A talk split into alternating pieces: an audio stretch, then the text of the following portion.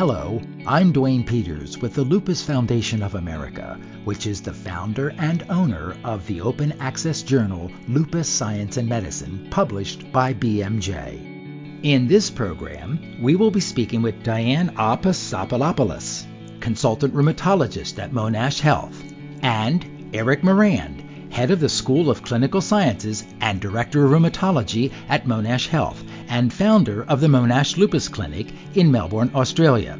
We will discuss their article, Associations of Metabolic Syndrome in SLE, that is available online at lupus.bmj.com.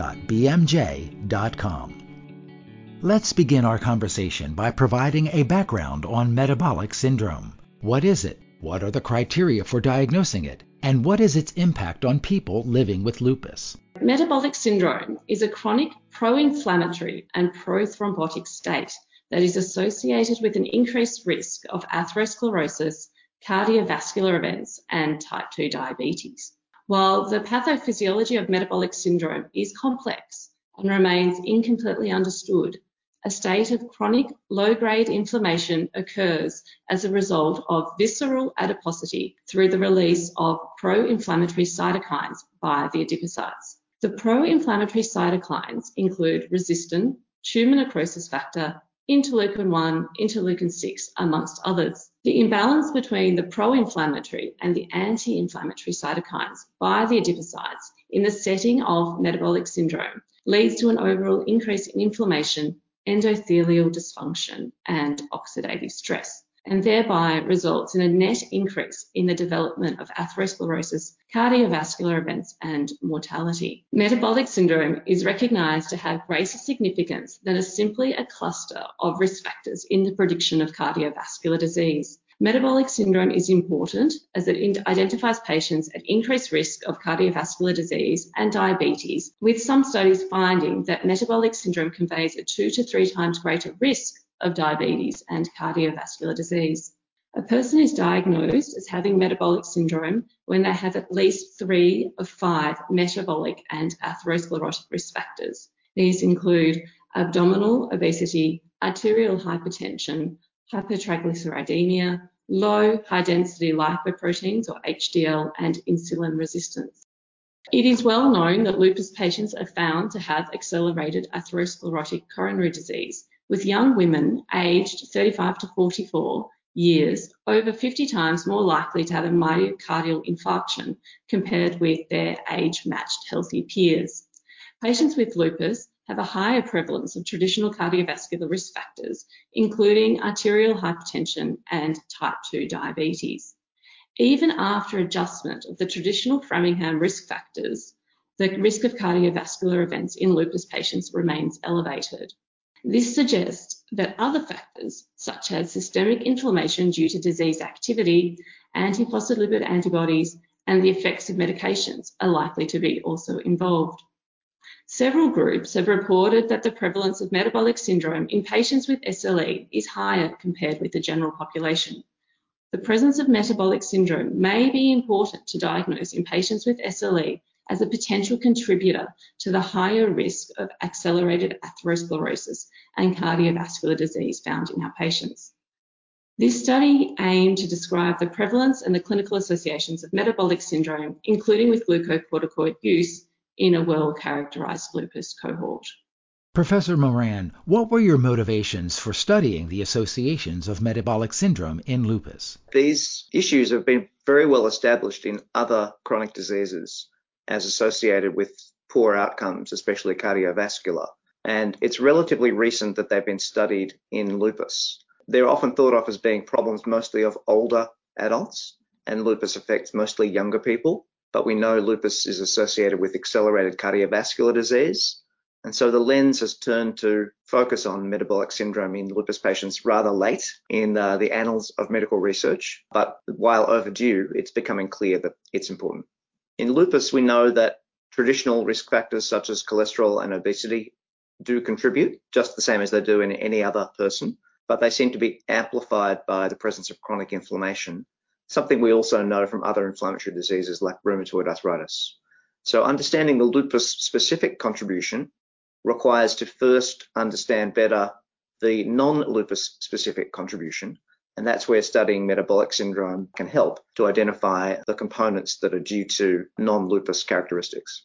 Let's next discuss the Monash lupus cohort that was used for this study and also the criteria you used to select the subjects included in your analysis of metabolic syndrome in lupus. The lupus and Monash lupus cohort was first established in 2007, and all patients that fulfill criteria for SLE, either the 1997 ACR criteria or the 2012 SLICC criteria are eligible for inclusion in the database. For this study, the data collection took place during the routine ambulatory care of each patient in clinic using a standardized protocol between 2007 until the end of 2015. Of a total of the 271 patients that were enrolled in the Monash cohort, 116 had complete data sets, whereby data was collected on all components of the metabolic syndrome. So baseline characteristics of the entire cohort of the 271 patients were found to be very similar to that of the 116 patients in the study. This was in regards to age,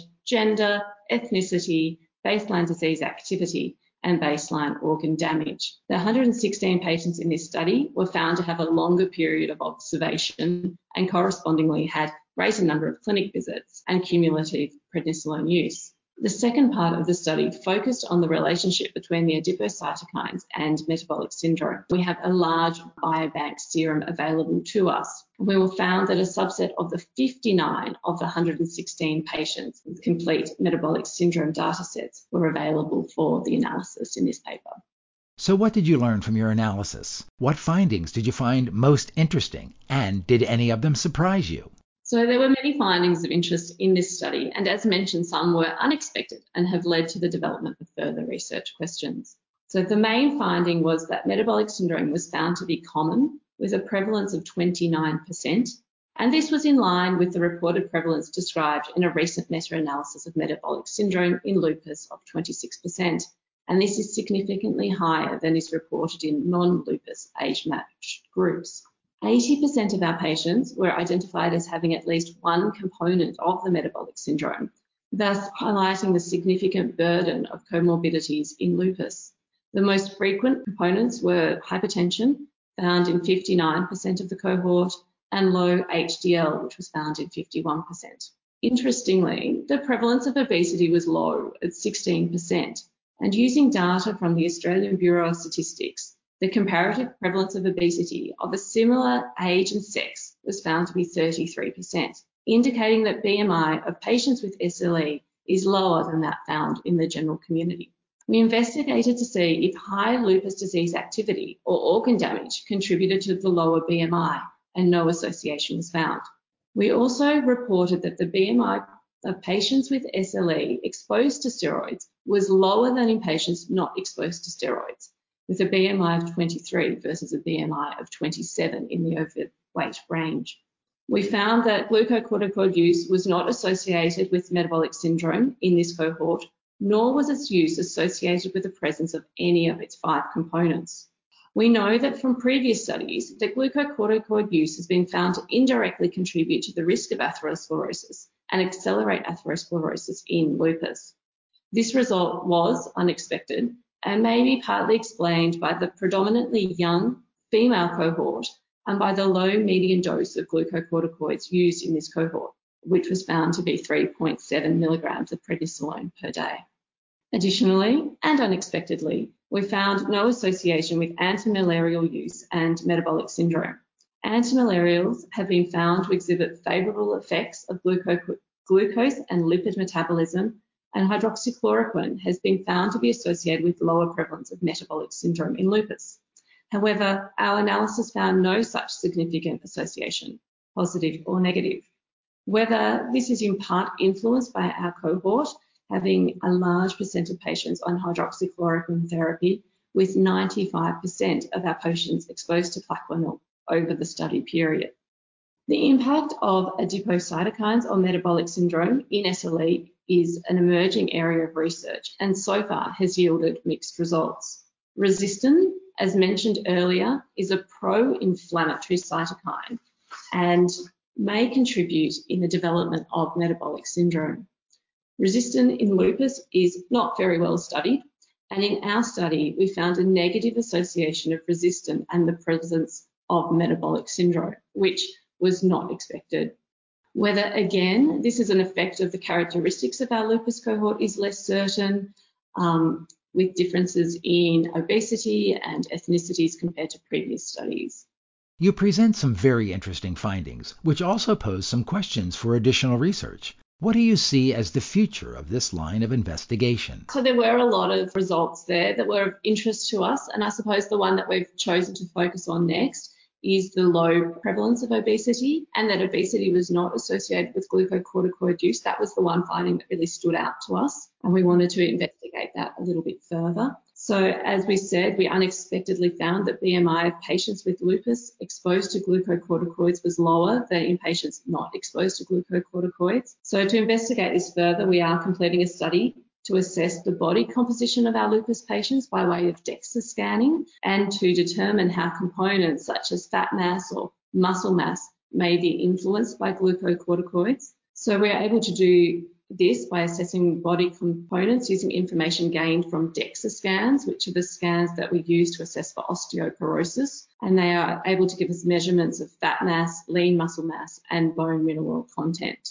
Interestingly, there was a recent population-based study on weight gain and glucocorticoids that was published this year in Oxford Rheumatology, and they found that weight gain of more than 10% from baseline was observed in 10% of patients on glucocorticoids, and the risk of weight gain when glucocorticoids were prescribed for a systemic inflammatory condition, including lupus, was lower than those prescribed for asthma or for chronic obstructive pulmonary disease.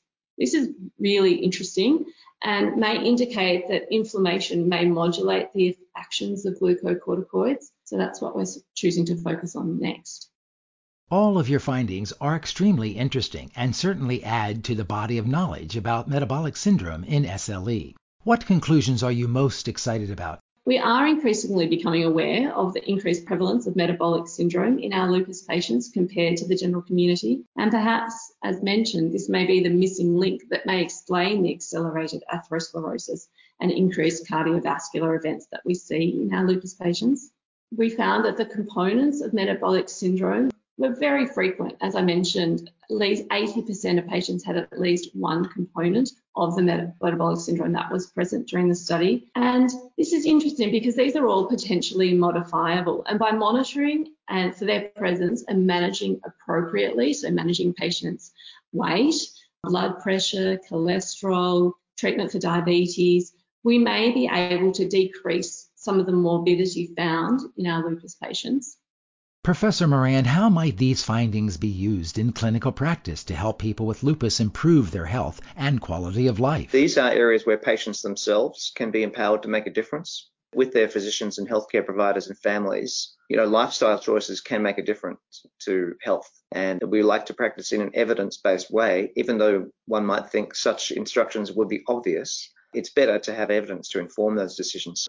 That's very important information. Are there any final thoughts either of you would like to share? This is a huge impact on our lupus patients and highly prevalent as well. So, no doubt this is contributing to their health. And as mentioned, these are modifiable and manageable, and we should be aiming for our lupus patients to have really high quality of life. Well, this has been a very interesting discussion, and I want to thank you for speaking with us about your article, Associations of Metabolic Syndrome in SLE. It's published online in the open access journal Lupus Science and Medicine and is available for free online at lupus.bmj.com. Our guests have been Diane Apostolopoulos, consultant rheumatologist at Monash Health, and Eric Morand, head of the School of Clinical Sciences and director of rheumatology at Monash Health and founder of the Monash Lupus Clinic in Melbourne, Australia. For Lupus Science and Medicine and BMJ, I'm Duane Peters with the Lupus Foundation of America. Thank you for listening.